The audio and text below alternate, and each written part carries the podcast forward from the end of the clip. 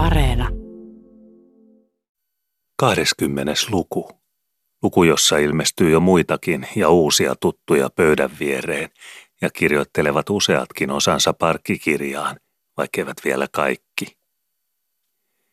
Salissa oli nyt jo, paitsi tupakan savua, jota toistakymmenen piipun, pitempivartisen kurkikaulan ja hyllyherran tai lyhyempivartisen taskuvaran, hartaan työskentelyn ja tiimakautisen rätinänpidon jälkeen riitti kiiriskelemään ilmoissa, niin nurkkapuolilla huonetta, ikään kuin toinen toisensa niskoille tapuloituina pilvimöykkyinä ja paksun paakaloina, kuin leijimään ja kankuroimaan keskilaattioillakin – ikään kuin olisi sinne ilman tuoluille pingoitettu epäluku hurstilakanoiden huimaa liepeittensä ja viippeittensä häilymille ja sinenharmaille notkumille. Salissa oli jo, paitsi näitä tupakan savun kerrostumia ja kodikkaita koukeroimisia, mieliala muutenkin päässyt hyrinöille ja saonnut tuttavalliseksi ja praakkihumööriin. Lahdenperän kirjoittamisen kestäessä ja vaivanprässin aikana pöydän ja parkkikirjan vieressä oli jo useampi ensin ja viimein melkein jokainen vuoroltaan kävellyt totipöydän tykönä ja vahvistellut sekoittanut lasinsa uuden paremman kerran, niin että alkoi olla mieli ja tukanalusta alkuperäistä virkistetympi ja viljeli jo hieman itse kukin suutansa sellaisena kuin sen kotoansa oli mukanansa tuonut ja semmoisena kuin se naamassa istui. Ei siis enää istua nökötetty tuoleilla visusti niin kuin ennen ja kuulusteltu laupialti huulet napitettuina ja järki reivinnyöreissä, mitä isosemmat, jotka uskalsivat, keskenänsä jahnailivat salinpoikitse toisillensa, vaan Nordberg puheli Abramsonille vieressänsä ja Engblom kyseli Piilmaniannen ohitse Huuskerin Hermannilta silakan hintoja Tukholmassa – ja salissa oli porinaa jotenkin yhtä paksulti kuin savuakin, ja kulmanurkissa ja vieriseinillä melkein sakeammalti kuin peräsohvilla ja keskilaattian keinutuoleilla, jossa oli istujia harvemmalti, ja sohvaltakin pukkila poissa ja parkkikirjaa vahtimassa, sekä Lahdenperäkin parastikään vasta menossa kirjoituspöydästä totipöytää päin, josta ensin oli noudettava viruketta suuhun, jottei kuiviltansa palaisi paikoillensa, kieli anturana ja kääntymättömänä nahanpalasena suussa vaivan näön ja kirjoittamisen hikoilun jäljiltä. Rohkeus oli siis nyt yleisestikin nousukurssissa salissa. Kirjoituspöytääkin kohden ja parkkipapereihin oli ilman käskyjä ja alastalon eri kehoituksia nyt jo kohdistettu moniahtakin silmäparia sekä länsivierustoilla salia että itäpuolillakin seinäpiiriä – siinä selvässä ajatuksen mielessä, että lähdenkös minäkin nyt vuoroltani liikkeelle, koska paikallani olen tässä ja pöydän edusta tyhjä ja sopii mennä, täällä sitä varten ollaan. Ensimmäisenä oli nyt kuitenkin matoilla varanpään Emil, Frans Emil Söderberg, Söröpäriksi kutsuttu, ja toiset saivat jäädä odottelemaan.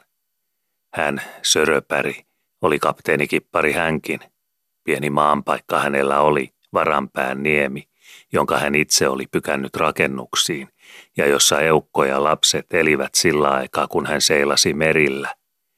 Ja leuka hänellä oli kuin lankun päästä veistetty ja vähän taitamattomasti liitetty muuhun naamaan.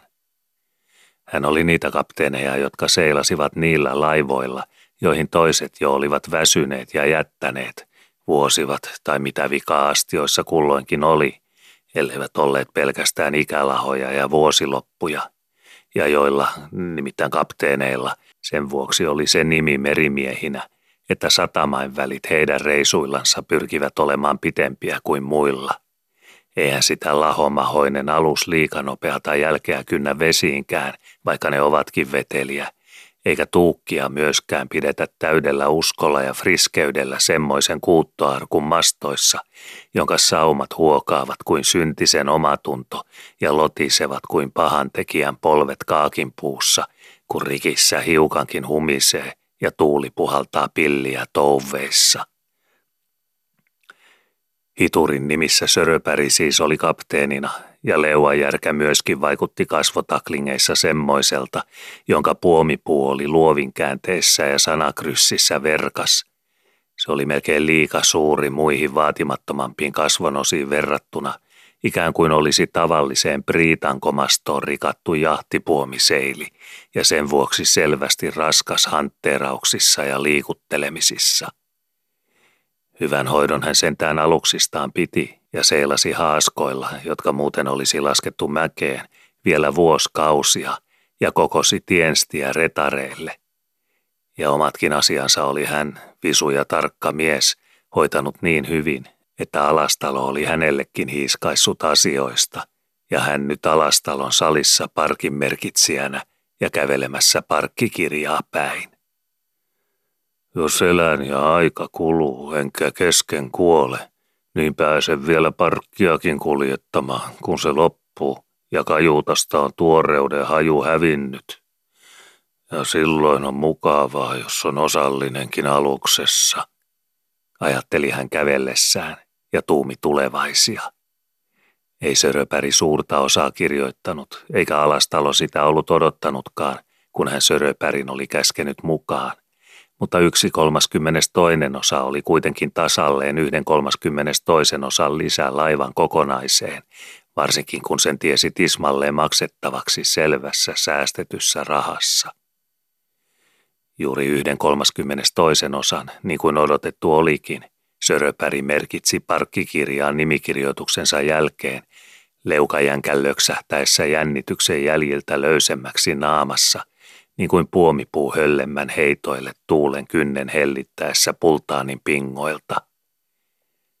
Se kirjoittaminen oli niin selvä asia sen jälkeen, kun oli huomannut Söröpärin istuvan salissa ja joukossa, ettei pukkilankaan karvastellut pöydän päässä sydäntä nimikirjoituksen katseleminen ja osamäärän syntyminen paperille, enempää kuin sen pillerin nieleminen, jonka lääkäri kuitenkin on määrännyt ihmisen nieltäväksi.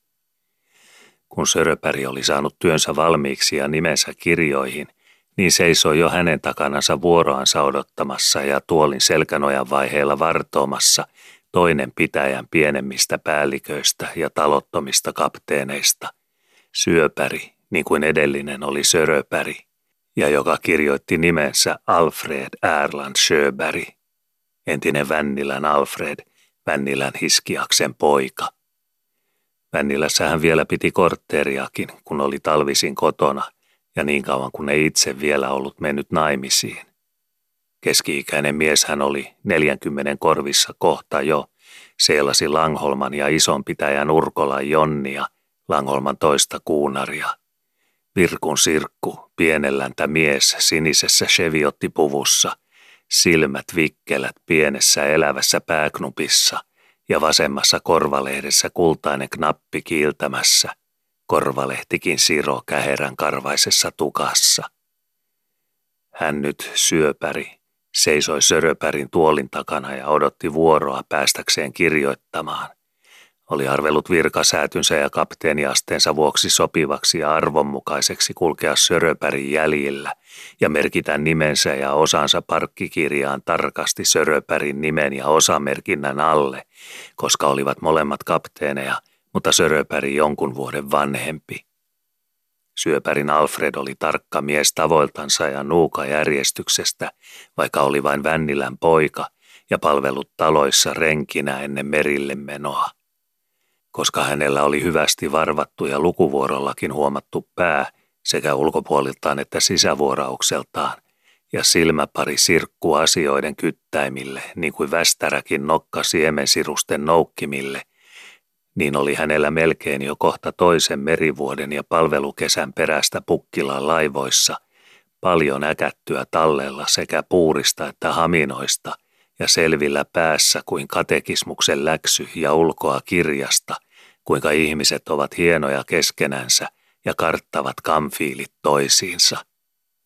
Niinpä, jos tahtoi nähdä moitteettoman miehen ja Sinishevi kapteenin ilman riskan varpua harjatulla munteerillaan, niin sopi mennä Riikin konsulin konttoriin Lübeckissä – ja nähdä Alfred Erland Sjöberg konsulin edessä pulpetin vieressä ja laivapapereita esittämässä. Ja niinpä oli nytkin, ennen kuin seisottiin tässä tuolin takana ja varrottiin säädyllisesti vuoroa, kävelty omalta tuolilta lähdettyä tarkimmalla kurssinpidolla ja huolellisella jalanasettelulla, ensin poikkimattoa oven suussa muurin edustoille ja sen jälkeen suorakulmaisesti kääntyen, taiten ja tasavaroen, sitä pitkosmaton selkää myöten, joka johti suoriltansa laattialla kirjoituspöydän eteen ja tuolin karmin taakse pöydän edustoille. Ikinä ei Alfred Sjöberg horjunut siinä, missä oli menojen noudattaminen kysymyksessä, ja hän olisi kauhistunut itseänsä, jos hän olisi astunut silkalle puulle siellä, missä matot olivat levitetyt laattialle käveltäviksi. Oman täkkinsäkin kannella, sauma tarkasti hän asteli niitä kahta lankun selkää, jolta matka kulloinkin oli alkanut, jota miehet ja besetninkin tiesivät, kuka kulki arvolla ja ketä oli toteltava laivassa, olkoon sitten kapteeni pienikin mitaltaan. Katekismuksen läksy poikana suusta ulkoa kuin silkas juokseva vesi ja kapteenin paseeraus kannella kuin siimarihmalla tarkasti kävelty. Kellossa vieterin kierretty veto ja ihmisen päässä opin talletettu tieto, niin kello käy ja mies kelpaa, viisari kulkee ja elämän paperi on linjeerattu sekä longituudiin että latituudiin. Alfred Sjöberg oli akkunainen mies, jonka maailma oli järjestetty niin kuin merioppi määräsi. Ja mikä ei sopinut logikirjaan, se oli erehdystä ja kompassivirhettä, kunhan vain itse oli logaritmeistansa vissi ja käveli laattiata siitä, mihin matot olivat asetetut astuttaviksi, ensin poikin ja sitten pitkinpäin. Kun siis Söröpäri oli noussut pöydästä ja syöpäri päässyt hänen paikallensa ja tuolille, niin mitä ajan haaskaamista ja ajatusten kallistelemista siinä enempiä enää tarvittiin, kun vaan sai varren käteensä, paperin sopivaan vinoon eteensä ja kyynäspään siihen tälliin pöydällä, jolta käsiala juoksi, niin kuin oli opetettu. Virkut sinisen visut silmät naulattuina kuin naskaliparin kaksi kiiluvaa piikkiterää paperiin, ja otsa, kaita ehkä ja kapeallainen mitoiltaan, mutta hyvin sorvattu malliltaan ja selvästi sellainen kamari sisäpuolustoiltaan, jonka luuhyttiin, niin kuin kajuuttakoppiin, erinomaisesti mahtuivat kaikki tarpeelliset ajatuksen mööpelit, mutta ei ainoatakaan enempää. Otsa toimen tolkkua ja elon tirkettävä vähtelevänä.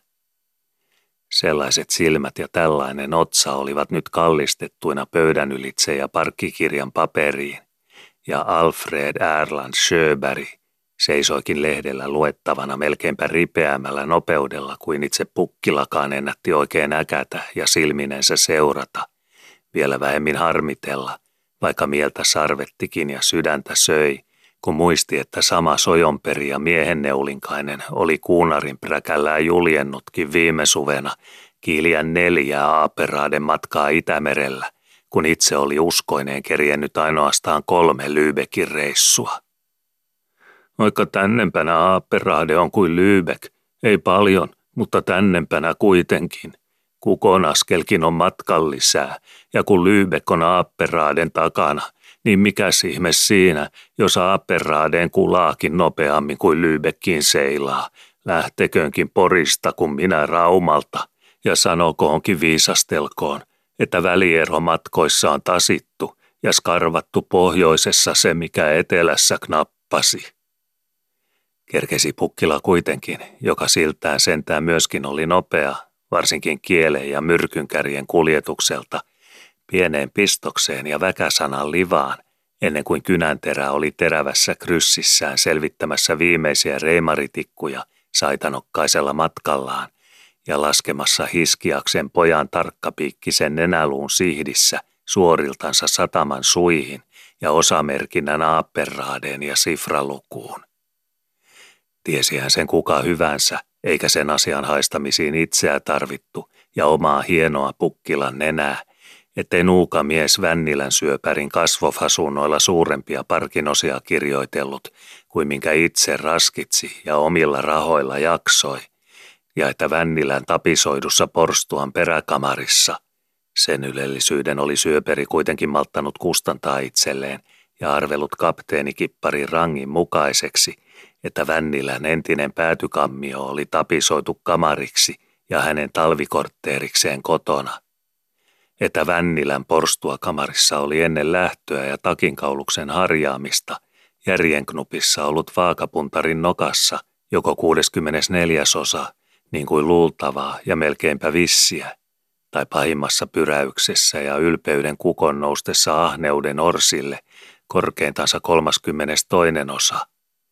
Mutta ikinä ei, ja unen varastamillakaan ja vahtaamattomilla, varomattomia ja kuudettatoista osia. Pisteliästi lykkäsi siis pukkila kielenpäästänsä sanan ja piikinodan, ennen kuin syöpärin kynä oli rivin päässä ja myöhäistä krääkäistä. Sinä tietenkin kaiketinkin merkitset parkkikirjaan täyden neljänneksen, koska muutenkin neljästelet aluksilla, niin että valittavat aapperaadessa möljiänsä, kun ne eivät kestä sinun kiiruitasi ja kolauksiasi, kysyi hän, ja silmät pelasivat fiolia. Viimeisen vihjauksensa tiesi hän kätkeneensä karvastelevimmat suolat, sillä totta oli, ja sen tunsivat salissa kaikki, ja asiasta käytiin vieläkin keräjiä aapperaadessa, että syöpärille oli hänen viimeisellä ja neljännellä tämän suvisella matkallaan sattunut malööri ja hänen elämänsä ensimmäinen merihaaveri, ja hän lonsottanut palasen möljäkivitystä kajiin syrjästä, kun reitille lensatessa touvit olivat odottamatta sekaantuneet peräpuomin blokeissa, ja tuuli samalla puskenut pahankurisesti ahterista – ja tuupannut Jonnin kovemmalla rytinällä möljän kylkeen kuin oli tarkoitus. Kuunari itsekin oli saanut rysäyksessä puksprööttinsä poikki ja jälkiä etustääviinsä. Sjöberin kädessä viivähti kynä juoksullaan sen sekunnin osan ajan, jonka hän tarvitsi johtaakseen muistoonsa sen meriopin määräyksen, joka käskee pysymään manööverissä kylmäverisenä ja sitomaan ensin sen touvin varmasti naakeliin, joka on käsissä, ja vasta sen jälkeen katselemaan, mitä seuraavalla köyden päällä tehdään. Hän kirjoittikin siis häiriintymättä kirjoitettavansa loppuun ennen kuin vastasi pukkilalle ja merkitsi nimensä jälkeen paperille, niin kuin oli kotokamarissaan asiaan selvittänyt päässään ja ajatuksissaan päättänyt. Yksi kolmaskymmenes toinen osa. Tietenkin oli Pukkilan pilkan piikkailu häntä hiukan riipaissut, ja hivenen hetken oli päässä kiehahtanut heilahdellut, että kirjoitankos kiusallakin yhden kuudennestoista osan, niin kuin sinä itsekin isottelet. Mutta muisti samassa, että satamaa ei saavuteta suorimmalta siimalta, jos laskee aluksen tuulien pyyhkimillä sinne, jonne on merillä puuskan kuria myötämäki – vaan kiristämällä keulapuuta tuulta likelle ja tuukkitikiltä sinne, jonne on rahtinsa sluutannut ja jossa spesiaalikartan mukaan on kompassisträkillä määrä sataman suu odottamassa, sekä pidätti kämmenpidolla ratin korvan liirumeilta. Tyvenesti hän siis ja pännänvarren värähtämättä kädessä senkään vertaa kuin langan torko toimellisen äidin hyppysissä, silloin kun puje on saatava neulan kärkeen ensin, ennen kuin on aikaa katsella, mitä vauva parkuu täyttä kurkkua vakussa. Tyvenesti hän siis vain, ja silmänvilaustakaan lainaamatta sivulleen ja härnääjään pöydän päässä, kirjoitti paperille sen, minkä alun perin oli ajatellutkin.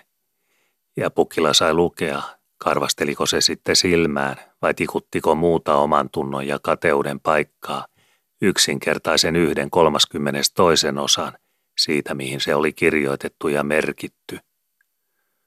Minä maksankin osani omalla rahallani, enkä velaksi, virkahtivat ohuet huulet kuitenkin kuivan totuuden, kun työ oli lopussa ja kynän vartta laskettiin takaisin vaajalleen. Saakoon karpalon maistettavakseen, jos se sitten on hyvä tai makea purtavaksi, ajatteli Sjöberg, nyt jo selvillä siitä, että hän oli närkästynyt, sekä lisäsi maun parantamiksi ja näpsäyksen terästimiksi vielä, kun jo oli toimensa suorittaneena nousemassa pöydän edestä ja lähtemässä takaisin paikoilleen ja tuolilleen maan puolella salia, pienen muistutuksen suvireisuistakin ja Saksan matkojen lukumääristä – Silmät vilahtivatkin hieman teräksisesti, kun hän sanoi, ennen kuin lähti pöydän vierestä. Minulla ei Vännilässä ole maita ja heiniä korjattavina, niin kuin toisilla ehkä ja eräillä muilla, eikä tarvitse sen vuoksi maata laivoineni ja laiskotella kotorannassa sillä aikaa, kun yksi Saksan matka kuivaa suorittamattomaksi suvessa, niin kuin taaskin eräillä ja toisilla ja muilla. Ei Schöberin tarvinnut arastella kenenkään edessä, sillä hän ei ollut Killinginkään velassa ainoallekaan pitäjässä, eikä meiningeissäkään sinne käsin. Eikä hänen myöskään tähän päivään asti ollut tarvinnut kärsiä kenenkään hyppivän nokilleen, ei pukkilankaan, vaikka isosten joukkoon kuuluikin, ja hänellä olikin lihava talo ja laivaosiakin. Joskus velatkin tunnettiin, ja paremmin kuin arvattiinkaan. Se oli loukattu ja nenän päällään närkästynyt, mutta puolestansa vastannut ja öökirjaimeen saakka asiansa sanonut ja tehtävänsä toimittanut mies, joka Schöberin askelin nyt käveli takaisin pöydästä ja asteli tarkalleen saman reitin kuin tullessakin. Ensin pitkosmattoa muurin kulmaan ja siitä suorakulmaisessa taitteessa poikkimattoa myöten omalle tuolille istumaan. Ei linkkuveitsikään uriansa vaihtele ja saranoillansa huikentele, kun se toimen ja veistämisen jälkeen taitetaan kokoon ja napsahtaa kiinni ja pistetään taskuun. Hukkila oli saanut jäädä ajatuksinensa ja näpäytettyinen nenänpäineen istumaan pöydän päähän. Tietenkin karvasteli mielessä syöpärin ja Vännilän hiskiaksen pojan, joka sentään oli ainoastaan kuunarin kapteeni ja ensimmäisen merivuotensa hänen puurissaan palvellut. Syöpärin näräys ja huuditon kynnen kraapaus ja kaiveli sekin sydäntä, kun ajatus, ennen kuin itsekään oli asiata äkännyt, oli nopeasti ollut laskutoimissa ja nyt selvän perillä siitä, että syöpärin ja söröpärin kummankin pieni yhden toisen osan murene oli yhteensä kuitenkin täysi yksi kuudennestoista osa aluksesta, ja kun siihen lisäsi Lahdenperän varhemman yhden kuudennestoista osan, niin oli auttamattomasti alastalolla taas yksi kahdeksannesosa parkistansa kirjoissa, eli ennen Lahdenperän tuhtaamista kirjoittamatta olleen puolikaslaivan neljännys merkittynä ja lakifastana. Kurkussa krapisi harmi, mikä oli sitä karsompi ja kräkisempi nieltäväksi, kun selvästi huomasi, että alastalokin oli kerjennyt päässänsä ja sormissansa laskemaan saman asian, ja piti neljästä kämmensormestansa kahta suoraltansa ja nimetöntä puolsuoriltansa pöydän kannella, ja ainoastaan pikkusormeansa enää kokonansa pivonpohjan ja pöydän reunan varjoissa. Jokos kohta nimetönkin oikeentuu kokonansa ja kolmelta nikamaltansa pöydille, ja vain pikkusormen vaivainen jää koukun taitteisiin ja hävyn suojiin kämmenen piiloihin. Ajatteli hän kidutti itseänsä, kun samassa haukisten iso Franssi oli ilmestynyt pöydän vierille ja rehenteli ennen istumista. Vieläkös täällä on tämmöiselle pojalle kirjoittamisen ruumia – rullasi salissa, kun keski-ikäistä vähän nuorempi mies, selkä kuin mastopuun salko, rehtaviltaan röyhisteli puolpäätänsä pitempänä ja ruumismajoiltansa leiviskäisempänä, vain kolmen kyynäränsä mittaavan ja kaksitoista leiviskäänsä kantavan alastalon vierillä. Tähän asti hän, haukisten kuulu ja remukas isäntä, oli istunut suhteellisen hiljaisena ja vaivihkaisena miehenä meriseinän puolella ja akkunan pielessä, nuorempien joukossa ja Evaldin vieressä. Oli sen verran vanhempia paikalla ja hän lähtenyt tällä kertaa raitistukkaisena kotoa ja oli sitä paitsi Langholma, hänen muinainen holhojansa ja äidinpuoleinen langosenonsa salissa, joten hän senkin vuoksi oli pysynyt siivosuisena siellä, minne oli mennyt istumaan tullessaan – ja säilytellyt jäseniänsä niin kuin järkeänsäkin aisoissa ja ohjasperien pidätyksissä. Sitten oli hän kuitenkin käynyt toisten joukossa hänkin sekoittelemassa lasia kertansa totipöydän vieressä ja vahvistuksilla myöhemmin myöskin, ja haukisten luonto alkanut kirvotella juhlallisuuden kapaloita yltään ja veri virkistyä omille juoksuillensa ja heitoillensa suonten putkissa taaskin. Niinpä oli Haukisten Franssi nyt ilmestynyt täytenä Haukisten Franssina pöydän vierille, astelut salin poikitse akkunavieren pieliltä pöytää päin sillä painolla ja pulskeudella, että laattiapalkkien piti tietämään notkumillaan kuka oli kulkemassa ja kursailematon poika permannoilla parkin merkinnöille menossa. Kelpaakos Haukisten isopoika pappojen pariin ja Haukisten Franssi leiviskämiesten föli ja laivaretarien joukkoon? Kerskaili hän ja pöyhisteli pyöreätä rintaansa sekä istahti tuolille niin, että mahongissa rytisi ja ryskähteli kuudentoista julkean leiviskän alla. Hänen sulka oli samassa haettu kouraan.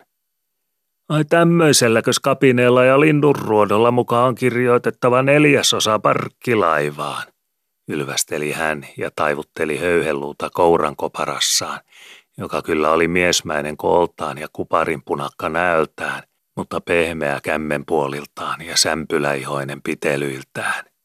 Kestääkös tuomoinen edes miehen sormissa? nauroi hän ja läjähytti isoäänisesti olkansa ylitse vieressä seisovalle alastalolle, joka kätki nousevaa harmiansa pyyleviin pieliinsä ja nenänpään herääviin punotuksiin. Hopeaisen pännän varren olisit saattanut rustata taloon, ellet minulta tahtonut lainata, kun kerta käsket miehiä kokoon tämmöiselle toimitukselle. Johan käden ihokin häpee, kun hanhenkarvoja täytyy pidellä silloin, kun parkin osa on kirjoittamisissa ja laivan neljännykset kysymyksissä. Pukkilalla oli kieltämättä nyt hauskaa, vaikka parkin neljännyksen mainitseminen kyllä sittenkin säpsähyttikin veriä. Vaikkei kehua todeksi uskonutkaan, hänellä oli kieltämättä hauskaa, ja haukisten Franssi jutut, niin liemettömiä kuin olivatkin, virkistävää korvanruokaa kuulustella – kaiken edellisen salaharmi ja mielennielemisen jälkeen ja lääkkeeksi. Neljäs osa, ajatteli hän kuitenkin ja epäili ennen kuin silmänsä oikein pelaamaan päästi pöydän päässä. Mistäs hiivatista sinä semmoiset rahat enää irti saisit ja lainaksi, kun olet jo omasikin juonut ja metsäsi myöskin? Kysyi hän ja tutki päätänsä sekä ihmetteli epäluuloisesti aivoissansa – mikä tässä sittenkin oli totta? Parkin penteleen neljäsosako vai Franssin voitavuudet ja mukavan lervipuheen irvet? Mene tiedä. Alastalolla sen sijaan olivat karvat alkaneet ilmeisesti kuumeta, vaikka nahoissansa täytyi itsensä säilyttää ja pitää naama näköpuoleltansa happamiltaankin sopuviuruilla.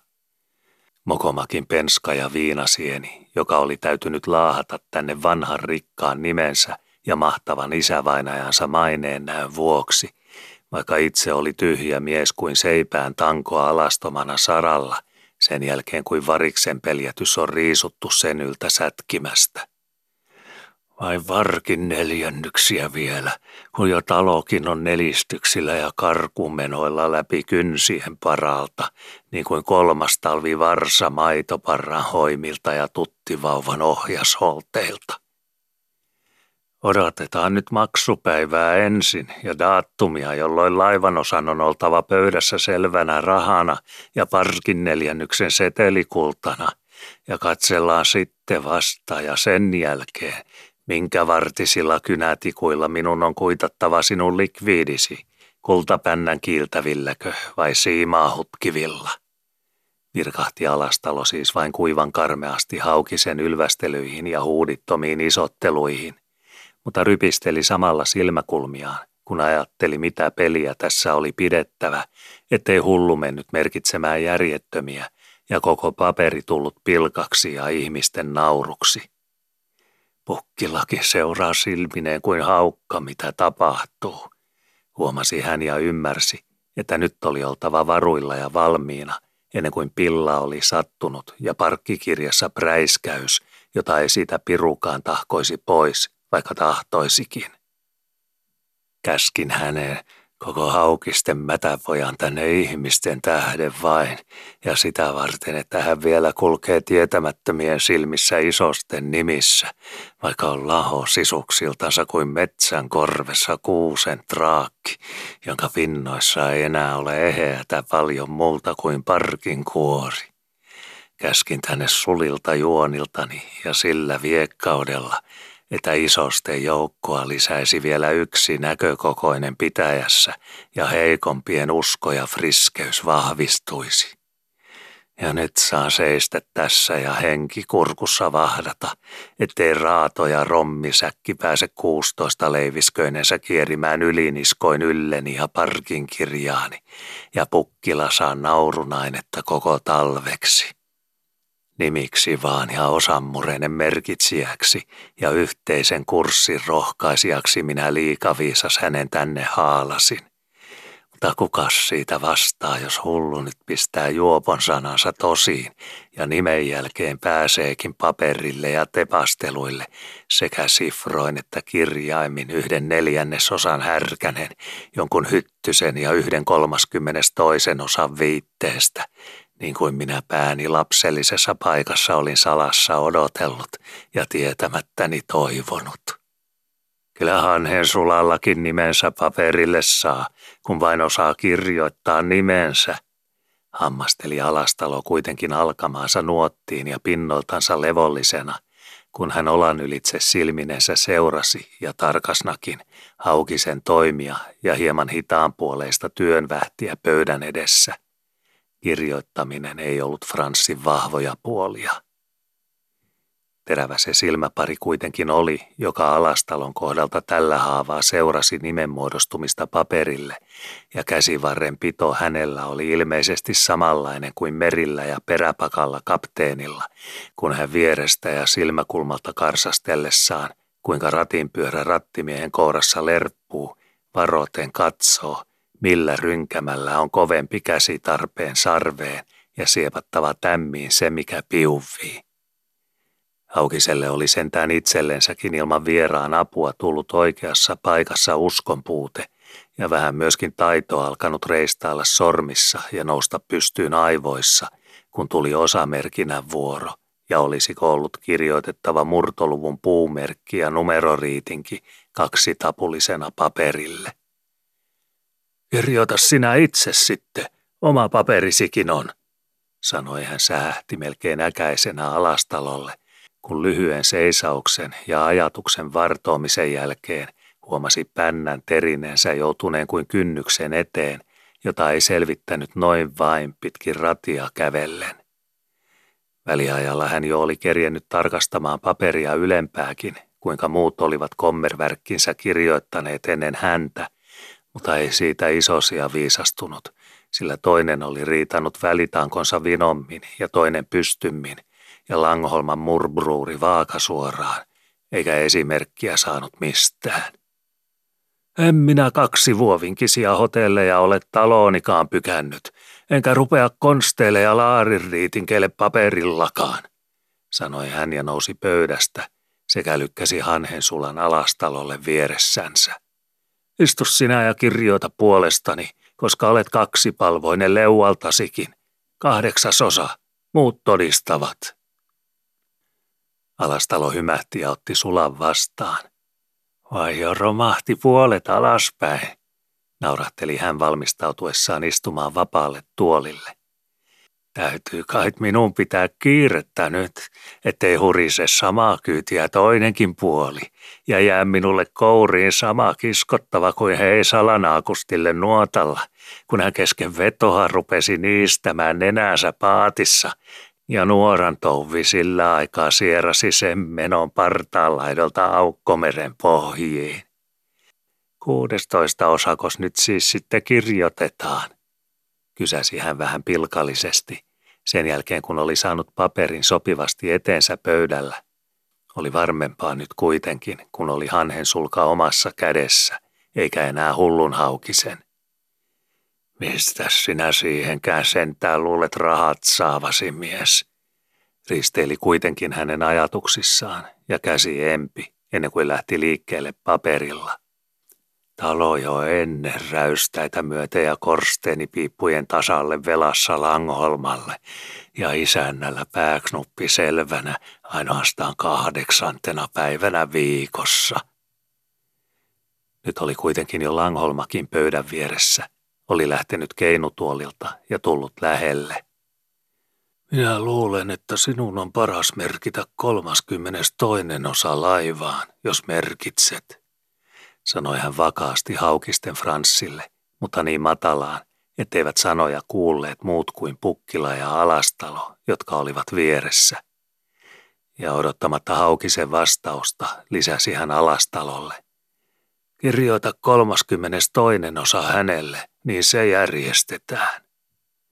Langholma palasi takaisin keinutuolille istumaan. Emma vainaa vuoksi menköön tämä kerta vielä, ajatteli hän ennen kuin lykkäsi keinutuolin taas liikkeelle.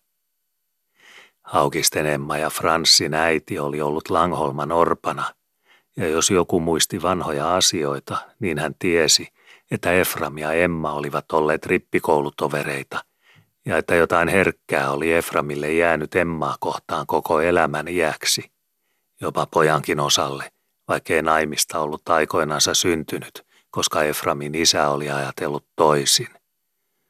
Hullusti on pojan laita, eikä häntä paremmaksi saa, ajatteli Langholma keinutuolin kamman hiukan huokaistessa hänen allansa. Haukisten rehevyys oli nyt tosin hetkeksi lyöty lommolle, mutta kauanko sämpärinkään vedet pysyvät ankkalinnun niskahöyhenillä. Merkitse osamurene sitten, sanoi hän alastalolle, kun ensimmäinen hämäys oli nielty ja selkä ravistettu. On haukisten isopoika kokonsa kokoinen, vaikkei tikun ristiä merkitsisi laivaparkkiin, paisutteli hän harjaansa. Ja tiedä alastalo, silkassa kullan lantissa latoki rusthollari isäntä akumenttikapteenin pöytään laivarahat, kun tarvitaan. Ylvästeli hän jo täytenä haukisena ja haukisten franssina taaskin. No, ei rahaa hae se, jos se sitten on kotoisin rusthollarin tunkiosta tai meren hopeasta. Kyllä sinunkin rahasi kelpaavat, kun ne vaan päivälleen tulevat pöytään. Alastalon äänessä oli pieni harmin särö, sillä huudittomuus on kuitenkin huudittomuutta, kelvottomankin suussa. Vaikka jos sinun rahasi tunkiossa ovat, niin kyllä ne sinulta tunkioon jäävätkin, sillä ei rengin tadikko niitä sieltä isännälle ongi, ellei isäntä itse ole muljaamassa. Näsäytti hän siis toisen poikamaisuutta, mutta alkoi samassa kirjoittaa osaa, koska Langholman sana oli takana ja jokainen lisää lisää. Pukkila istui pöydän päässä ja imi huulipartaansa melko sekoitetulla mielellä. Miksei ja miksei, pureskeli mieltä kuin ahneen saksi parin kyllästymätön kita teräshaukkaamillaan verkaa kraatarin pöydällä. Liuskasi sujansomasti ja ranteimen taidoilla kaaremallia vyötäisjuoksun Norjan solakoilla ja sirosauman suikuville viuluvedoille – mutta hälväsi myöskin sudennälässänsä armotonna leukalevällään ja narskusuin rahan kallista sarkakultaa, niin kuin kirposi pehmoviltaan kajoamatonta kangasvaatetta jokaiselta pakkapingan pyörähtämältä piiloiltansa ehoissansa pöydänpinnan teuraspenkeille. Miksei saanut alastalo tyviksensä ja lihavan sielunsa suolaksi ja terveydeksi, niellä harmi ruotokalaa ja hävetä paksun vatsansa pohjia myöten haukisten hävyttömän ylvästellessä ja kukotellessa pöydän edessä, kuin saliin talutettu sonnivasikka sontimillansa – ja miksei suonut kristillisestä sydämestä ja lähimmäisen rakkaudesta samaiselle haukisten pojalle ja kukonpenikalle kaiken sen opetuksen ja ojennuksen, ja vaikka kymmenen siiman siemaukselta vielä kipeämminkin suomittuna, minkä hän suinkin vain äsken sai nuuskamauksi alastalolta sieraimiinsa. Miksei, sanon ja ajattelen, kummallekin Jumalan suomilta hyvästä kädestä ja nahkaihon karvastelevilta maistumilta. Miksen soisi hyvän raippaa sille, joka sitä ansiosta ja terveydekseen saa. Mutta mitä varten tarvitsee asioiden loppua voitelemisiin siellä, missä selkä saisi jäädä tuntemaan karvastelujaan? Langholmakin lähtee kävelemään keinutuoliltaan ja tulee pöydän viereen. Mitä asiaa hänellä tänne oli, koska kirkonkirjojen mukaan sekä alastalo että haukisten varsa ovat myntejä miehiä ja oman nenänsä niistäjiä. Alastalolla nyt taas ne tuuman korttelimitat parkinkölin ojennukselta paperilla ja Langholman takaamilta niin varmoina, että tuhaseen enäänsä, ja äskeiset pienet harminähinät ovat puhalletut ja lääkityt kropasta. Ja Haukinen, sillä Raadolla ja Polska Franssilla on nyt sittenkin.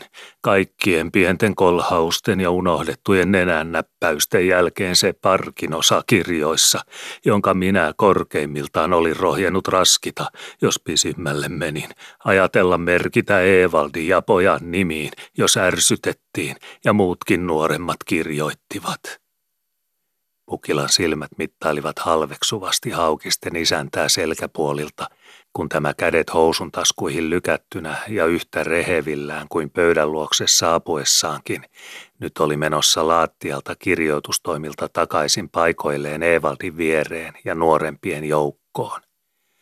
Mellava ja rehevä kuin hyötykuusi vehkasuolla, ajatteli hän ja harmitteli, mutta sisuskin ja sydämen lahot yhtä mädät kuin samassa paskakuusessa lisäsi ajatus paheksuvan lohdutuksen. Kantaa tuossa samassa heilavassa selässään täystynnyrillisen viljaruista juoksujalkaa myllynsä tikkaita, sieppaa säkin kuin leikiltä.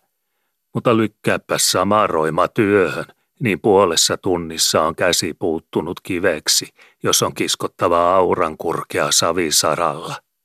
Isä, Kitupiikki ja Emman kade keräjöitsi elämänsä iän Langholman kanssa jokaisesta raja-aidan seipäästäkin ja jokaisesta kiisken pojastakin Langholman nuotassa raja-apajalla. Mutta poika lainaa tuhannen tuhannen niskaan samalta Langholmalta, reijaa ne isäntävuodet, jotka isä keräjöi, ja maksaa hotelleissa samat tuomarit pöytäänsä, mitkä isä aikoinansa pestasi palkoillensa lakitupiin. Ja mitkä setelit eivät kulu rommeihin, niillähän saa darriksin papereina sytyttää piippuvalkeansa, jottei tarvitse itse nostaa talonpojan takamanttaleita tuolilta ja imeä seisoviltaan kynttilän liehaa piipun suihin, niin kuin laihapöksyisemmät herrat ja syötingit. Pukila vinotti ja karsasti taaskin niin sydämen selkäsyrjiä myöten, että rupesi juljettamaan jo paljas katsominenkin ja silmän haaskaaminen heidän papereihinsa ja kirjoittelemisiinsa.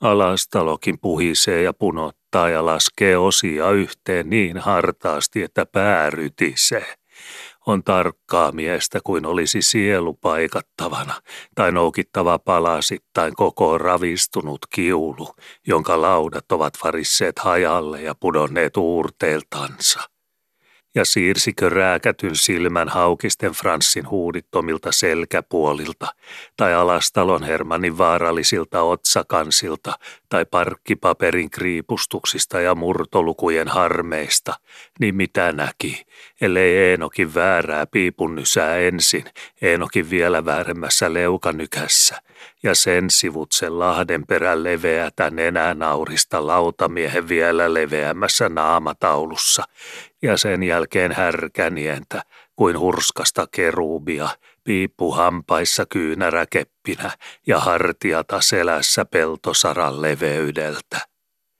Ja seljemmällä laattian aukeoilla, kukas siellä ellei Langholma ainaisessa keinustuolissaan ja ainaisine poskiparta paragraafeineen kasvojensa kaksipuolisen lakitaulun kummallakin puolella – käveli äskenkin taas kuin kirkon torni ja tapulirakennuksen kellokastari laattiolla astelemassa ja naputtelemassa etusormen luunystyrällä pöydän kanttiin. Haukisten pojalle yksi kolmaskymmenes toinen osa parkista, minä vastaan ja niin tasuseksi ja niin matalaksi asetti pasuunansa, ettei sanaa tarvinnut kuulla salissa muiden kuin minun ja Alastalon ja Haukisen itsensä, vaikka kaikki ymmärsivät ympärillä, mitä varten oli kävelty ja mitä käyty pöydän vieressä sanomassa. Sen vielä voi antaa anteeksi, ja sen kärsii, että ihminen hihkasee ja kiljaisee kiukuissansa ja polkee potkasee vaikka tasaanturalta sanansa voimaa laattiaan. mutta kun toinen pysyy kreivinä vihassakin ja painaa suuttumuksen sanatta muun ihmisen kyntensä alle latuskaiseksi kuin lutikan, niin se on liikaa ja se suututtaa ja se saa veren vapisemaan silläkin, joka suo lutikalle ja lähimmäiselle lutikan osan. Kuka Langholman on pestanut pitäjää meitä muita isosemmaksi ja tietämään sen, koska haukisten poika on asetettava ihmisiksi ja suorittamaan niistämisen siten, ettei toisten tarvitse huomatakaan ketään niistetyksi, jolleivät tahdo. Ja menestystä pitää tuomoisilla ja tuon kasvoisilla olla, vaikkeivät sitä haekaan. Tulee luokse kuin naishempi, jota ei pyydä, mutta löytää itsensä tykö ja antaa hyvänsä sydän suomaltaan. Kuinkas kävi Pietilänkin asiassa? Peri ensin oman talon osaltansa, sai naapurin kun nai tytärperiän. Ja kolmas talo putoo helmoihin kuin lykättynä, ja koko kylä on yhden miehen käsissä, ja viimeinen Efram vasta täysi Langholman Efram. En sydänkerän karvastelematta saata muistella asiaa juoksua. Juovat kuin hullut Pietilässä, ajavat isäntä ja emäntä yhdestä puolesta ja saman putelin viinavillissä halot pystyssä kruununvoudin virkamatkoillaan talosta ja käsittävät Langholmaan. Kuinka sinä tuommoista kärsit ja petoja naapureina kylässä? kysyy ensisanoikseen isännältä, kun tupaan pääsee ja saa kirjurinsakin ja nahkasalkkunsa turviin. Minkäs suden tekee, kun se ulvoo veräjän takana? Vastaa Langholma, joka isä vainaan ajoilta asti ja omilta kokemiltaankin tiesi, että halot vinkuvat helposti aidan ylitse naapurin puolelta juomaviikkoina. Mutta luikkuhan on sinulla seinälläsi, ja sudelta kärvennetään lyijyllä karvat, kun se rohkeaksi rupeaa ja tulee veräjän raoille haistelemaan. Vastasi kruununvouti, joka kiukkuisena oli äkäinen mies ja joka oli yksien kestien kokemilta saanut tarpeensa Pietilän pidoista ja halkopaiskeista. Lakihan on selvä, sanoi hän ja haki salkkunsa tulisen vilkkaa pöydälle. Langholmahan on rustholli ja Pietilä sinun akumenttisi. Ja jos akumenttisi on kelvoton, niin rustholli saa lunastaa akumenttinsa ja laki sanoo aamen. Nahkakantinen lakikirja olikin jo pöydällä ja plarattuna ja pykälä Langholman luettavana kruununvoudin sormenkynnen kyntämiltä. Ei tämän jälkeen tarvittu kuin viisivuotinen keräjän käynti, niin ikämuistoinen ja isäntäpolvinen naapuririita Langholmassa oli lopussa. Langholman Eframilla koko kylän lääni hallussansa ja Pietilän väki asumassa ja rikeeraamassa Palttilassa – se siinä väkä olikin tikun päähän ja pirun lisä troppiklasiin, että Palttila tulee myyntiin juuri samaan tinkaan kuin Langholma lukee keräjäsalissa tuomarin edessä lunastusrahat Pietilälle pöytään. Ja Pietilä ajaa suoraan keräjiltä Palttilaan ja huutaa talon. Ja minä Langholman sijasta saan kuin pirun lahjana ristin ja elämänikäisen naapurivaivan raja-aitani taakse. Jos nyt Langholma lääkettä tarvitsikin oman tuntonsa nahkaan ja hipiäisiin, kun potki toisen taloltansa ja mailtansa, jota omat ruumat tulivat avarammiksi. Sitähän hän oli surkuttelevinaan ja neuvoi itse keräjämäellä Pietilää, että ajat nyt Palttilaan, niin saat paremman paikan itsellesi kuin Pietilä olikaan ja vähemmällä rahalla. Jos Langholma siis välttämättä lääkettä ja silityksen palsamia tarvitsi oman tuntonsa säämiskähipiään, niin minun kosniskoilleni juuri ja minun rasituksekseni piti hänen naapurinsa ja rakki hänen lahkeistansa tulla. On järjestysmerkillinen maailmassa – kun toinen ihminen menestyy kunniallisesti ja saapastansakaan savestamatta, ja toisen täytyy tapella sielussa jalkavaivaiseksi ja autuutensa ryysyille, muusta kurasta puhumattakaan ruumiin munteerissa, eikä sittenkään onnistu. Toisella on Langholman naama ja toisella ei. Langholman naamasta saa täräyttää semmoista, jota toiselta ei kärsitä ilman, että saa leukoihinsa ja lujasti. Minä osaan ohjata hevosen ja mustani ja pitää hänen sekä hengessä että Smirnassa, tarvitaanko kaapakarua jäällä tai uljasta harjaa pitoporstuhan edustoilla, eikä se suurempaa taitoa kysy kuin että osaa pitää kouransa kovana silloin, kun se on pidettävä kovana, ja myöntävänä silloin, kun sitä on pidettävä myöntämisen kehoituksilla. Minä osaan ja ymmärrän ottaa hevosesta irti sen, minkä hevosesta irti saa. Ja Langholma, sen minä olen nähnyt ja huomannut. Langholma on pehmiä mies minun rinnallani ohjaksissa. Mutta ihmisissä, pentele, ihmisten kuolasperissä hän on raato ja peto. Hänellä ovat ruppeukset niissä kuin pihdit. Ja auta armias me tanssimme, tanssimme jokikinen, minäkin tanssin. Tanssin varvas tanssia nätisti paikallani, kun hän pidättelee, ja kurotan kaapaa, kurotan totisesti kuin henkeni edestä, joka jäsenen potkolta ja vuohis hukin kimmaamilta, kun on lupa pyyhkiä, kilpa tupruu ja ohjassuitset kirivät viulun kielten viuhummin suupielissä.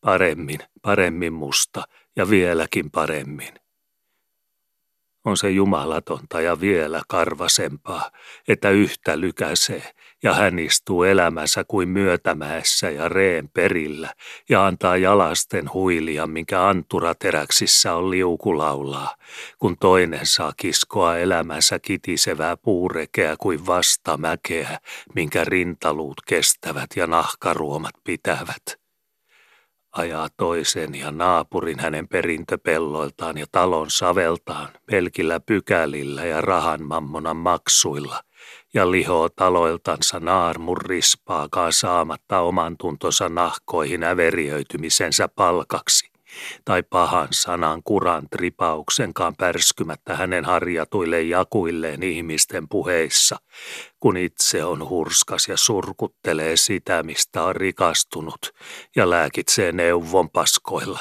vaikka hyvilläkin, sitä, jota on täytyessä potkinut.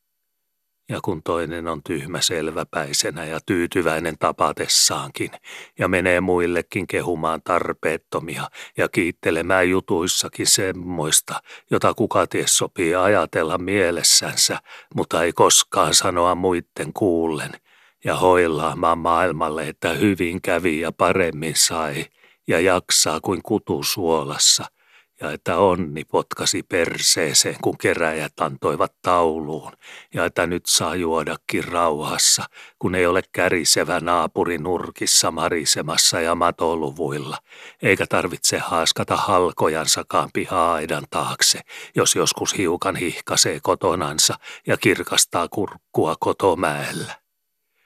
Semmoinen langoloma on, että hän linjeeraa asiat niin kuin maailma olisi plankkia paperia hänen edessään, ja muutkin vasta hänen riitinkeiltään äkkäisivät, että kas noin, tuolla tapaa vasta tulivatkin krunteilleen kulmakivet pytingissä. Menee nytkin ja konteeraa näyttää sormillaan, mitä haukisten pojalle kirjoitetaan parkkikirjaan, eikä kukaan pane pahakseen, vaan kaikki tyytyvät, haukinenkin. Ja alastalon yökäsee ikään kuin olisi kuorman kivi hartiolta varissut. Hyötyykö hän itse asiassa, sitä ei kukaan kysy, eikä hänelle sitä viaksi lueta, niin kuin monelle muulle luettaisiin, jos hyötyykin – niin kuin juuri Pietilän asiassa. Pidetään, että kasvaan, rattaat vierähtivät varrohoilleen. Menisin minä ja sanoisin Lahden perälle, että laita aitasi pois ja Vaarniemi on minun, niin kyllä pitäjässä elämä nousisi. Tietää nyt tämänkään haukisten jutun. Se tunnetaan, että talossa ei ole tiiliskiveä ja ladon suutakaan, saati ladon seinien tyhjiä sisäpuolia, mikä ei olisi velkana Langholmalle, ja nyt vielä rahat parkin osaan, vaikka pikkaseenkin. Sanokoot muut mitä sanovat, että Emman eläessä ei lahokaan hirsi haukisten tuvassa murru Langholman toimesta – ja uskoko Langholma itsekin, että sydän hänellä kuolee rinnassa Emman pojan puolesta. Niin katsotaanpas, kuka Emman pään kallistuessa sittenkin haukisen korjaa, vaikkapa poikansa varalle. Laivaosa, pienikin, on velallisä lastattuun taloon – ja viimeinen lapion luoma multareen kukkuroille on aina se savellusikallinen ylikuorman lisäksi, joka lopullisesti naulaa jalakset siirtymättömiksi tiehen ja niistä juhdan polvista kiskovimmatkin sisut.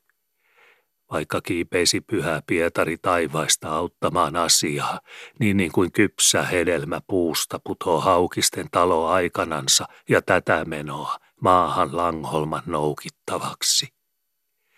En minä sitä sano, että Langholma suorastaan tätä tarkoittaa ja asettelee lankarihmoja vireisiin jäniksen pojan juoksupoluille ja jää sen jälkeen kylmiltänsä pyydyksen viereen odottelemaan, koska pupu on pujahtanut hirteen ja sätkii saaliina ja noukittavana ansassa.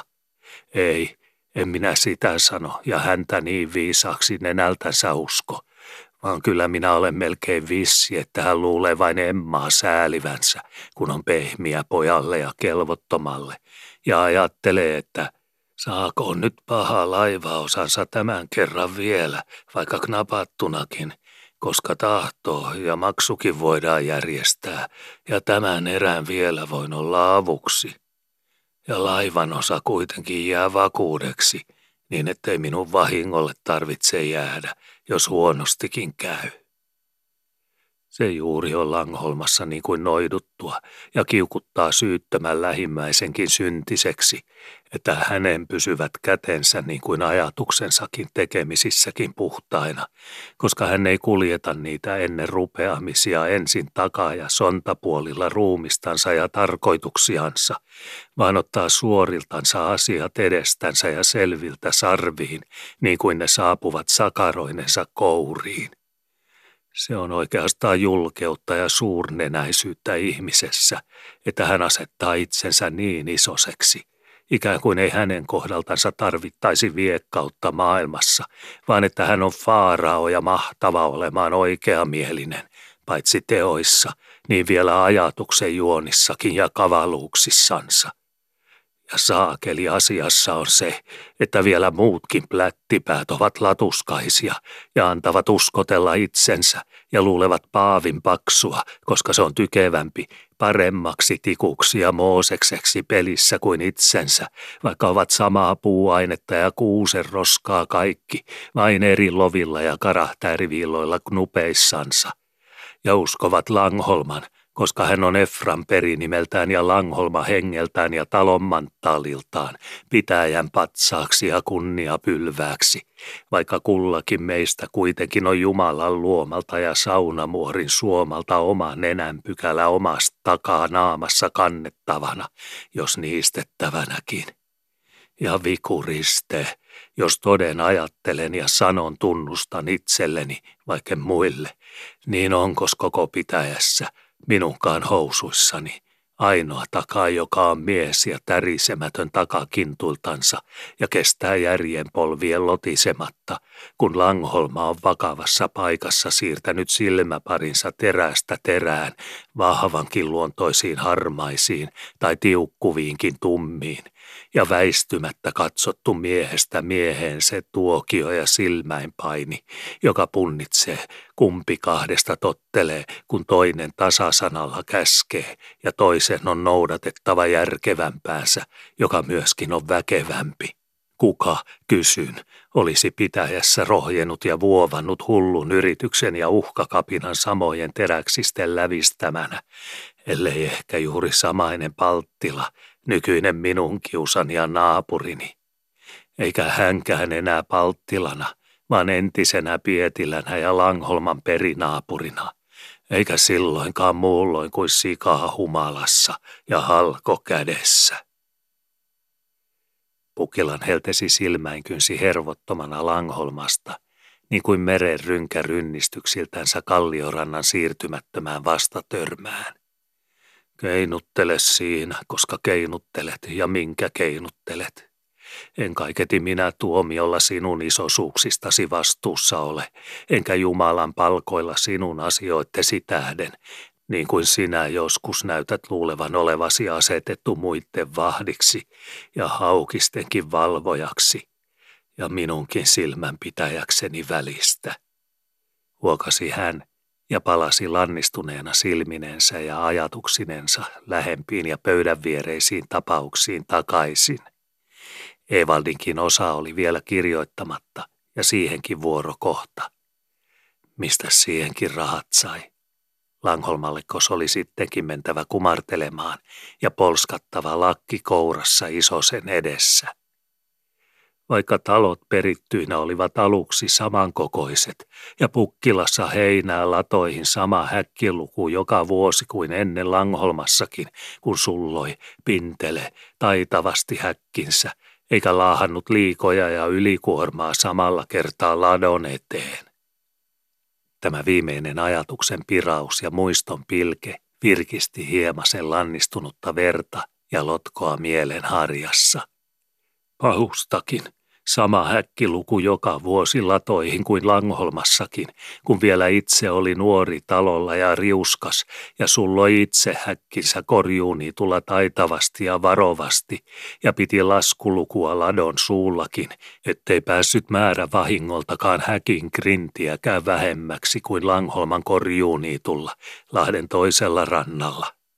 Veti pahaan uhatessa ja kiiruun ahdistaessa joskus tyhjältänsäkin ja ylivaralta, kriipauksen piirun krääkin kärjellä enemmänkin seinään, kuin häkkilukua tosi tunnustaen oli ajettukaan ladon eteen. Veti vain, ettei naapurille tarvinnut tulla kehumisen syitä ja ylpeyden syntiä omalle tunnolle. Ei Langholma siihen aikaan vielä ja poikapäivinä paljoa sen parempi talo ollut kuin meidänkään, vaikka nyt ja Pietilän oston jälkeen luulee konteeraavansa koko pitäjää. Ei tämä viimeinenkään ajatus kuitenkaan sanottavasti lääkinyt ja lohduttanut Pukkilan vaisuutunutta mieltä, ja karvastelevin sydämin palasi hän silmineen Langholmasta takaisin seuraamaan tapahtumien jatkoa pöydän äärillä, jotka ennakolta tiesi pelkästään murheellisiksi ja maksaa masentaviksi. Isohaukinen oli nyt jo palannut takaisin paikoilleen ja nuorempien viereen meriseinän puolelle ja kuului siellä kehuskelevan Evaldille ja muillekin kummallakin puolellansa. Näytettiin pappamiehille, että osaavat pojatkin kirjoittaa. Kävelkääs tekin, sinäkin Evald, ja kirjoita osa, niin kuin Haukisten iso poika. Pukkila kadotti, pudotti kuin sukan kutoja kutimen kärjeltä silmäsolmun kuuloiltansa ja näkemiltänsä mokoman, sekä miehen että puheet, ja jäi katselemaan Nurdevallia, joka nyt oli lähestymässä pöytää vastakkaiselta puolelta salia. Laivuri Nurdevallia, Adolf Petter Nurdevallia, Tukholman kipparia, jonka kanssa joka kevät sai tapella henkensä verilihoille säynään hinnoista – vai sinäkin tulet kantamaan kiturahasi ja säästösi särkileivisköistä alastalon tiinuihin ja ammettynnyreihin suolattaviksi, ajatteli Pukkila apeuksissaan karsaa vinoa sääliä miehen puolesta, vaikkei erikoista syytäkään ollut, paremmin karsauteen kuin surkuunkaan, koska Nurdeval tunnetusti oli sekä tarkka että salarikas mies, joka itse tiiviisti tiesi mihin rakoon kulloinkin lanttinsa pisti – mutta josta ei myöskään mitään pelkoa ollut, että alastalo hänestä keritsisi enempiä villoja ja että nyt mikään isomman osan kirjoittaja oli keinuviltansa saapumassa pöytään. Keinuviltansa, sillä kipparin polvet keinahtelivat, vaikka muuten asteli suorana ja kankeana yläruumiltansa kuin kynttilä. Se oli Nurdevallin juhlallinen tapa kävellä kirkonkongillakin, kun hän pää hiukan kallellansa tuli länsikäytävästä sisään ja asteli koelsuun penkin korville asti kirkon keskikäytävän suulla, niin pitkänä kuin hänelle oli mitanhuiskaa annettu selkään ja muuhunkin ruumiin rentoon. Sama tihuva pintainen kiiltolipalla varustettu ruskea karvalakkikin, joka hänellä oli aina mukana kirkossa ja juhlallisissa tilaisuuksissa suvin talvin, ja jota hän ei koskaan silloin laskenut kauas lähettyviltään, oli hänellä nytkin kädessään.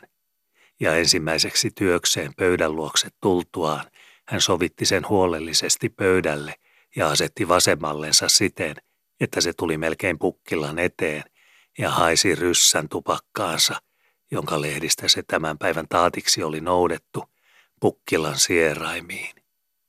Enempiä huomiota hän ei kiinnittänytkään pukkilaan, vaan jätti hänen kurkistelemaan viereensä ja sovitti ensin vähän pitkäluiset jäsenensä järjestykseen tuolille, ennen kuin alkoi tarkemmin tarkastella, mikä nyt oli ensitehtävänä edessä, ja haalia hanhen sulkaa kouriinsa. Paperikin oli nyt jo lykätty sen verran ylemmäs pöydällä ja loitomas edestä, että sopi, kun samalla kangisti yläruumiinsakin suoraksi ja selkäkenoon, lukea vaivatta ja tarpeellisen kaukaa ilman laseja, mitä muut olivat kirjoitelleet paperille ennen ja mistä paikasta alkoi työnsä.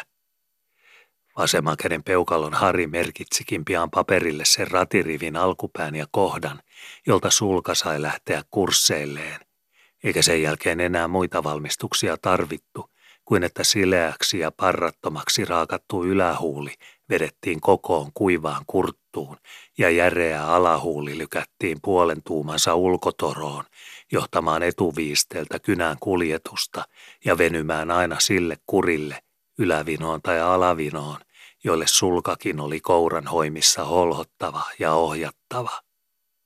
Työ oli tarkkaa ja pukkilalla jolla kuten sanottu ei tällä erällä ollut pahempia pelon syitä. Tunsihan hän Nurdevallin raittiiksi mieheksi viinankin parissa, joka ei juonut muuta kuin kotona ja omasta kaapistansa, ja joka ei yleensä hullutellut liikaseileissä ja semmoisissa, joissa pää ja yläpuuri saattavat vintata rajummille heilauksille, kuin jalat ja ruumiin koipipuoli kunnialla kerkiävät jäljestä, vaan joka maistamisen jälkeenkin aina makasi hoipertelut jäsenistänsä sängyssänsä ja kopissansa, ennen kuin läksi tielle ja täkin kannelle kävelemään. Tunsi hän Nurdevallin ja tiesi, ettei se mies ollut sitä lajiakaan, joka olisi rahan huimauksissakaan laivanosiakaan enempiä merkinnyt kuin ketarat turvallisesti kantoivat ja kukkaron painolasti taatusti kesti.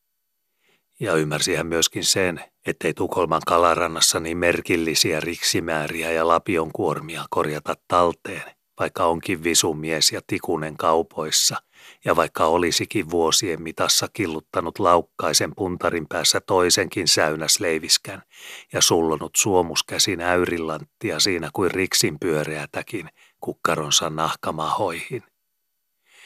Ei Pukkilalla siis tällä erällä ollut mitään pelon syitä kavahdella erinomaisempia numerosifroja parkin kirjaan.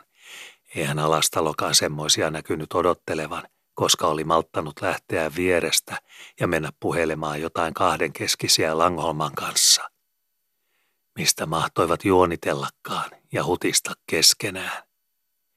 Ei Pukkilan siis tarvinnut varoa mitään enempiä harminnuuskia tästä kirjoittamisesta – ja niinpä seurasikin hän, melko piristyneempänä kuin äsken osasi ajatellakaan, Nuudevallin hartaita alkamisia. Siirsi hän kuitenkin Nuudevallin nahkalakin vähän puolemmas edestänsä, sillä sen tupakan haju oli kuitenkin ajan mittaan liika karvas ja pistävän tunkevan enään.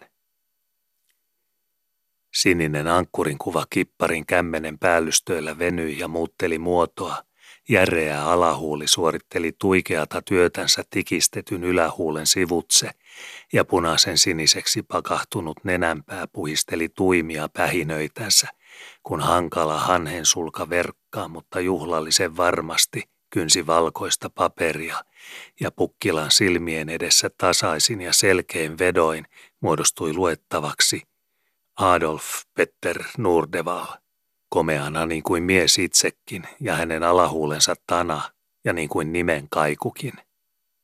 Perhana sittenkin, olisi minulla joskus lainana naamapuolessani tuon huulenluukun järeä lerppa ja tuon nenän pärisevä torni, oikein noin purppuran sinisenä, ja tuon niskan nahkainen kankeus, vaikka Englannin verassa eikä kotoharmaassa sarassa, niin minä olisinkin juhlallinen kapteeni kannella ja komea katseltava komentosillalla lyybekkiläisille. Ajatteli Pukkila pienen kateen hetken ja ihmetteli sitä, että Turhiltansa jollekin tuhlataan fasuunaa, leukaa ja puomia rikiin, vaikkei jumaliste leuka ole tukinklossia liukkaampi järjen saranana, eikä puomissa tuukin pyyhkivää seiliklipuksi.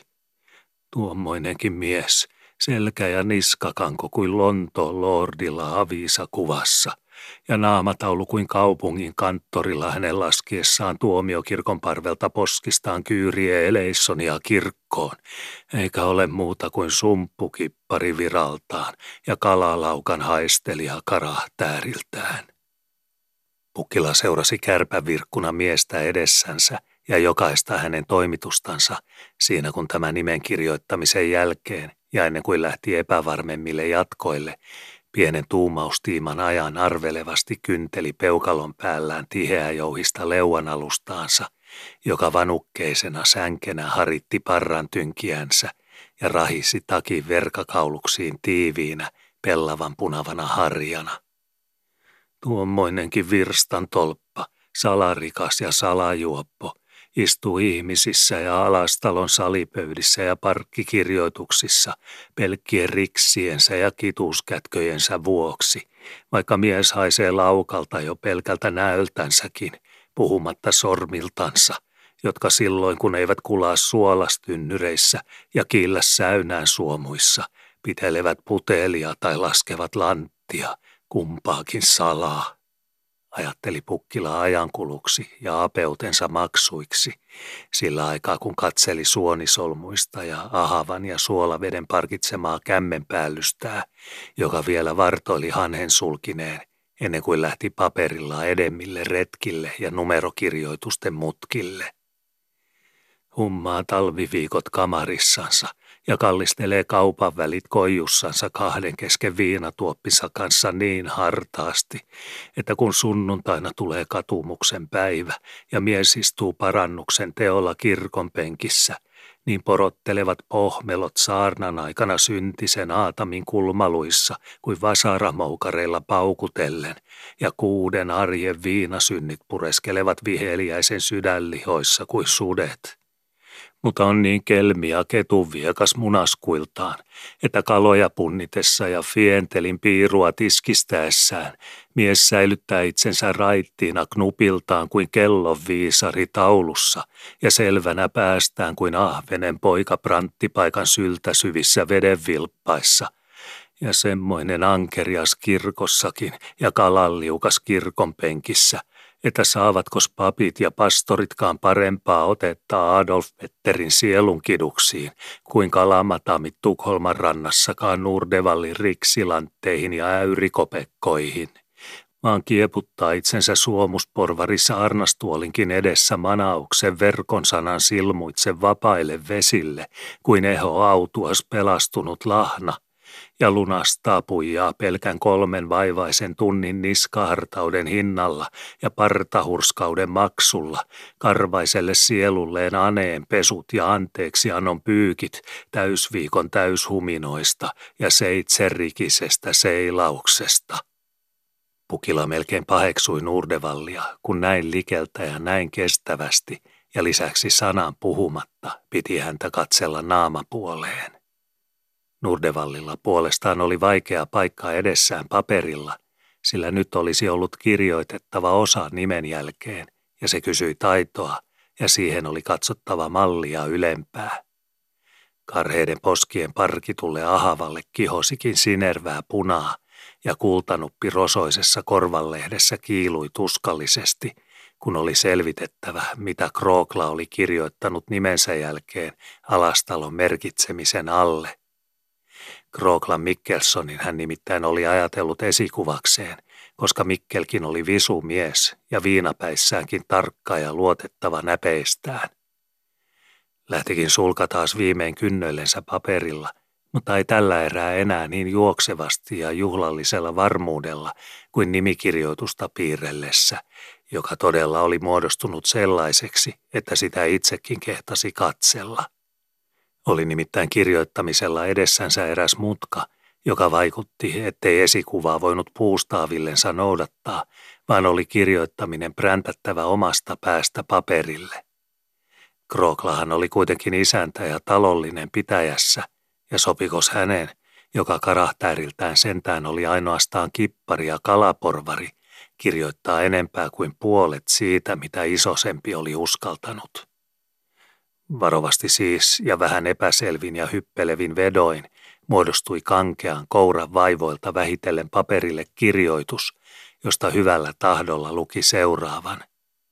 Kuudes kymmenes näljes osa.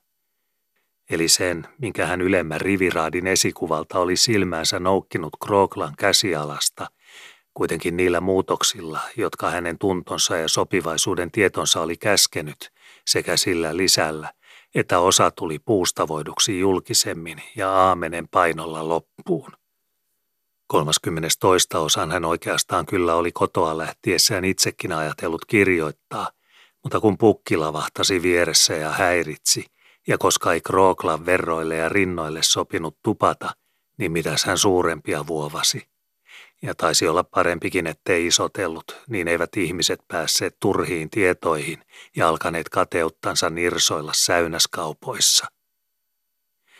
Nudeval oli valmis, laski haneen sulan kädestänsä pöydälle sekä katseli vielä kerran ja niskaansa kangistaen, että paremmin sai tähtäimille nimikirjoitustansa paperilla, ennen kuin alkoi koota lakkia käteensä pukkilan edestä ja valmistella nousemisia – ei nimessä vikaa ollut. Sojoisahan se oli paperillakin ja pulska piirtämiltäkin.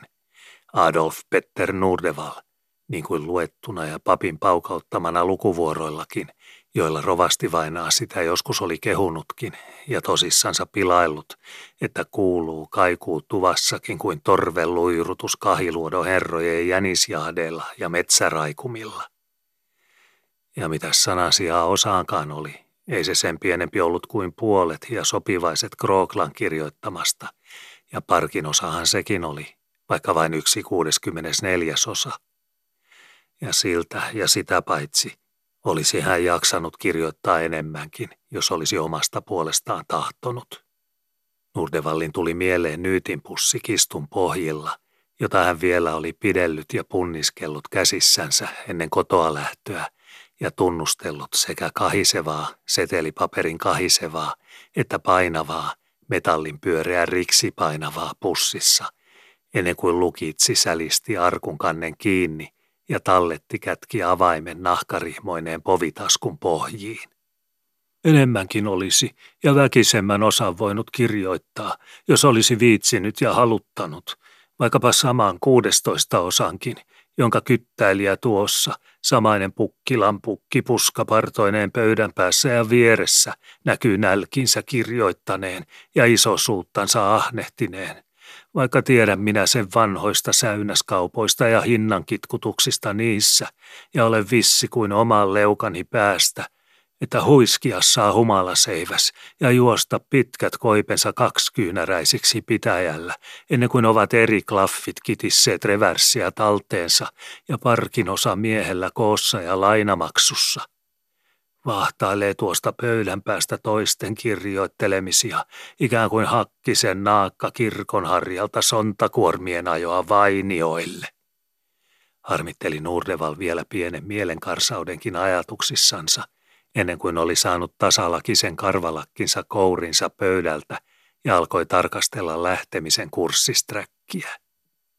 Pukkila oli oikeastaan hyvän nyreillänsä siitä, että Nuudeval oli merkinnyt parkkikirjaan ainoastaan yhden 64 osan, eikä täyden yhden 32 osan määrää, niin kuin hän vähän oli pelännyt, ja oli sen vuoksi virkistynyt pakinatuulellekin ja juttumielelle. Kukas nyt enää säynää Tukholmaan seilaa, kun sinäkin rupeat parkkeja rakentelemaan, sanoi hän siis virkahti tuttavuuden sovuksi ja puheli parasta pataa, ennen kuin toinen oli kerjennyt nousemaan tuoliltansa. Oletpa saanut toisenkin kerran kääntää luovia Ahvenenmerellä ja sylkeä mällin karvasta ruoripakalta taaksesi kölivesiin, ennen kuin olet astiallasi kulannut ne riksit Tukholmasta Suomen puolelle, jotka nyt saat latoa parkin osan maksoksi pöytään ja alas talon korjattaviksi silkassa riikin rahassa. Lasketteli hän kehoitteleviansa ja oli kerran isoinenkin ja isännän alentuvainen pöydän päässä, koska alastalo vielä viipyi salaisissansa Langholman puheilla. Mistä mahtoivatkaan juonitella keskenänsä, kun niin oli pitkä hutina. Käyn nyt keväästi taas pukkilassakin, kun säynään kutuaika on ohitse ja saadaan lämmitellä rommilasin vieressä kaupoista jahnaten. Lopetti hän aivan vilpastuneena veriltänsä, kun taas oli pitkillä ummilla saanut jotain puhuakin ja kieli hiukan karistella kankeuksia päältään ja kärjiltään.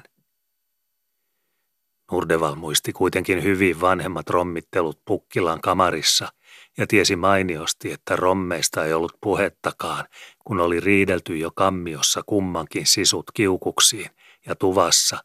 Pukkilan kamariin hän ei muistanut itseänsä koskaan käsketyksi – ja tuvassa vielä oli vängän kaupalla kiskottu joka ainoan kopekan syrjästä, joka hänen oli hellitettävä ja pukkilan korjattava suolasistaan. Nurdeval muisti elävästi nämä vanhemmat asiat, eikä häntä myöskään viekotellut puhetuulille pukkilan äskeinen kiusanteko tuoreiltaan ja tirkistely vierestä, kun ihmisen olisi tarvinnut rauhassa ja ajatustensa kanssa kirjoittaa paperille sen, mikä oli aikomuksissa ja yhden kolmaskymmenes toisen osan hän varmasti olisi kirjoittanut, ja se oli ollut hänen meininkinsäkin, ja se olisi tullut paperillekin, ellei toinen olisi istunut norkkimassa vieressä kuin hyttysen härisevä pirun paikoissa korvajuuressa ja sekoittanut ajatuksia, ja itse ruvennut katsomaan mallia ja esikuvaa, ja joutunut jalaksineen Krooklan Nirson reen jäljille ja sopivaisuuksien anturaraiteisiin.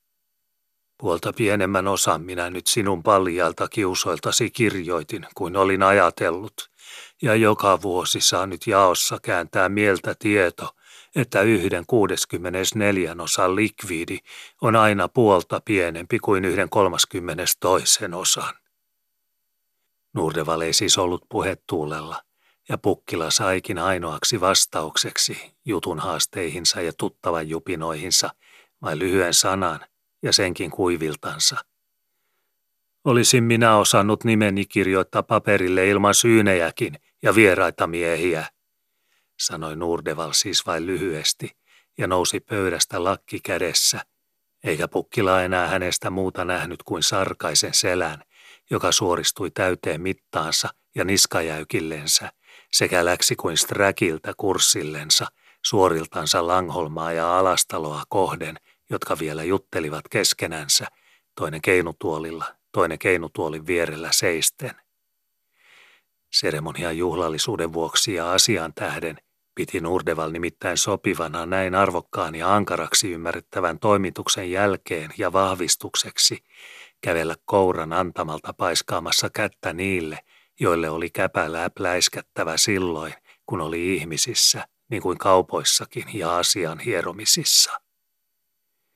Olikin koko toimitus jäänyt häneltä varhemmin ja tullessa vahingolta ja huomaamattomuudelta kokonaan suorittamatta. Oli koelsuu Raumassa ensin tuuli kiusannut ja tikuttanut niin syntisesti ja jumalattomasti suoraa ja tihuvaltaan nokkastääviin, että oli saanut sahata kryssiä kuin ryssä turkkia tonavan takana ja tullut paikalle ja alastalon rantaan vasta kun kaikki muut jo olivat koolla ja salissa – ja sen jälkeen oli saliin tullessa ja ovea avatessa Härkäniemi parastikään paasannut sohvalta jotain historioita ja raha-arkkujuttuja, niin että oli tullut sisälle kuin kirkkoon keskellä saarnaa, eikä ollut pasannut kävellä lyömään kättäkään kenellekään, edes isännälle ja alastalolle ja Langholmalle keinutuolilla, vaan oli ollut oven suusta vain katseltava itselleen tyhjä tuoli jostain lähimmältä – ja käveltävä sinne varoviltaan. Sen kuin saapasan turoiden narinoilta arvasi itseänsä kevitellen liikutella itseään ja hastella. Tämä tulomanööverin virhe ja tervehtimisen laiminlyöminen silloin olivatkin sen jälkeen koko ajan kiusanneet Nurdevallin mieltä ja painaneet uskomattomasti hänen sydäntänsä, ja oli hän lakkaamatta vaivannut päätänsä ja katsellut itselleen otollista tilaisuutta, jolloin jossain raossa olisi sopinut huomaamatta nousta tuolilta ja kävellä korjaamassa tämä kommelluksen harmi. Tätä ennen ei tämmöistä tilaisuutta ollut hänen mielestään hänelle tarjoutunut, mutta nyt sopi, samalla matkalla kun oli käynyt osansakin kirjoittamassa ja oli muutoinkin liikkeellä, suorittaa sekin laiminlyöty toimitus. Ja niinpä asteltiinkin nyt määrävarmasti ja niska aidaksen jäykkänä sinne kohden, jossa Langholma ja Alastalo keskustelivat keskenänsä, toinen keinutuolilla, toinen vieressä seisten. Ensin tarjottiin koura istuvalle Langholmalle. Tervekset Tukholmasta! Hän oli pari viikkoa sitten palannut viimeiseltä Ruotsin reissultaan.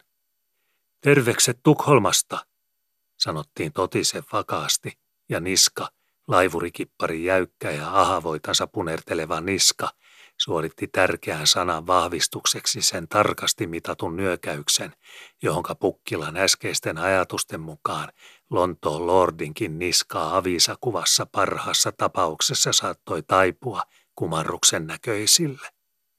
Sama totinen toimitus, samoin totisin sanoin, suoritettiin uuden yhtä vakavan kerran ja samalla verkkaisella komeudella alastalonkin kohdalle. Nyt oli siis tervehtämisen velka sittenkin lopulta kunnialla suoritettu ja hartiansa huojentanut mies valmis palaamaan tuolilleen ja istumaan, sillä mitä sen enempää tarvittiin, koska ei ollut kalakaupoista kysymys. Alastalo sentään ennätti rohkaista ennen lähtemistä ja lykätä pientä hyvän jutun evästä mielen taskuun. Ja nyt Nurdeval korjasi yhdellä kynhän raapauksella kotiin kymmenen Tukholman matkan ansiot, pakisi hän ja taputteli hyvitteli salkojuhlallista selkähartioihin. Langholmakin myöhähti myötämielisesti ja virkahti keinutuolilta kehoittavasti miehelle, jonka hän tunsi rehdiksi kalaporvarina ja tiiviiksi asioissa, vaikka heikoksikin jossain inhimillisissä. Sopii nyt käväistä Langholmassakin ja kahvilla talossa, kun muutenkin käyt rannassa ja kalaostoilla, sanoi hän ja oli hyvän tahtoinen. Naisväellä siellä kotona kyllä on kahvipannu aina valmiina tulelle pantavaksi, ja tilkka kuumaa kurkkuun on terveydeksi, kun on kulannut kätensä kankeiksi kylmässä vedessä, jutteli hän koska kelpo hevostakin tallissa aina huomaa ohimennessä taputtaa lautasille pilttuussa, ja koska kunnon mieskin aina ansaitsee suopean sanan ja ystävällisyyden vieraan varan. Nurdeval olikin hyvitetty ja huokaistu mies, kun hän nyt selkäpontisena ja askelhaaravana eteni salia tuoliansa kohden ja paikoilleen saapuneena järjesti sen, mikä hänessä liikkuessa oli ruhtinaallista, istuimille ja linkkuun – sekä katosi, vaikkapa nyt parkiretarinakin, simujen ja kipparien joukkoon muuna kalaporvarina, jatkamaan vertaistensa parissa varhaisempaa vaikenemistaan, sen minkä ei ajankuluksi ja työn viitteeksi välillä verkaksiltaan pyöritellyt käsissään polviensa välillä tiheä takkuista tasakarvalakkiaan, kiiltävinen lippoineen ja pyhäpäiväisinen ryssän tupakan hajuineen.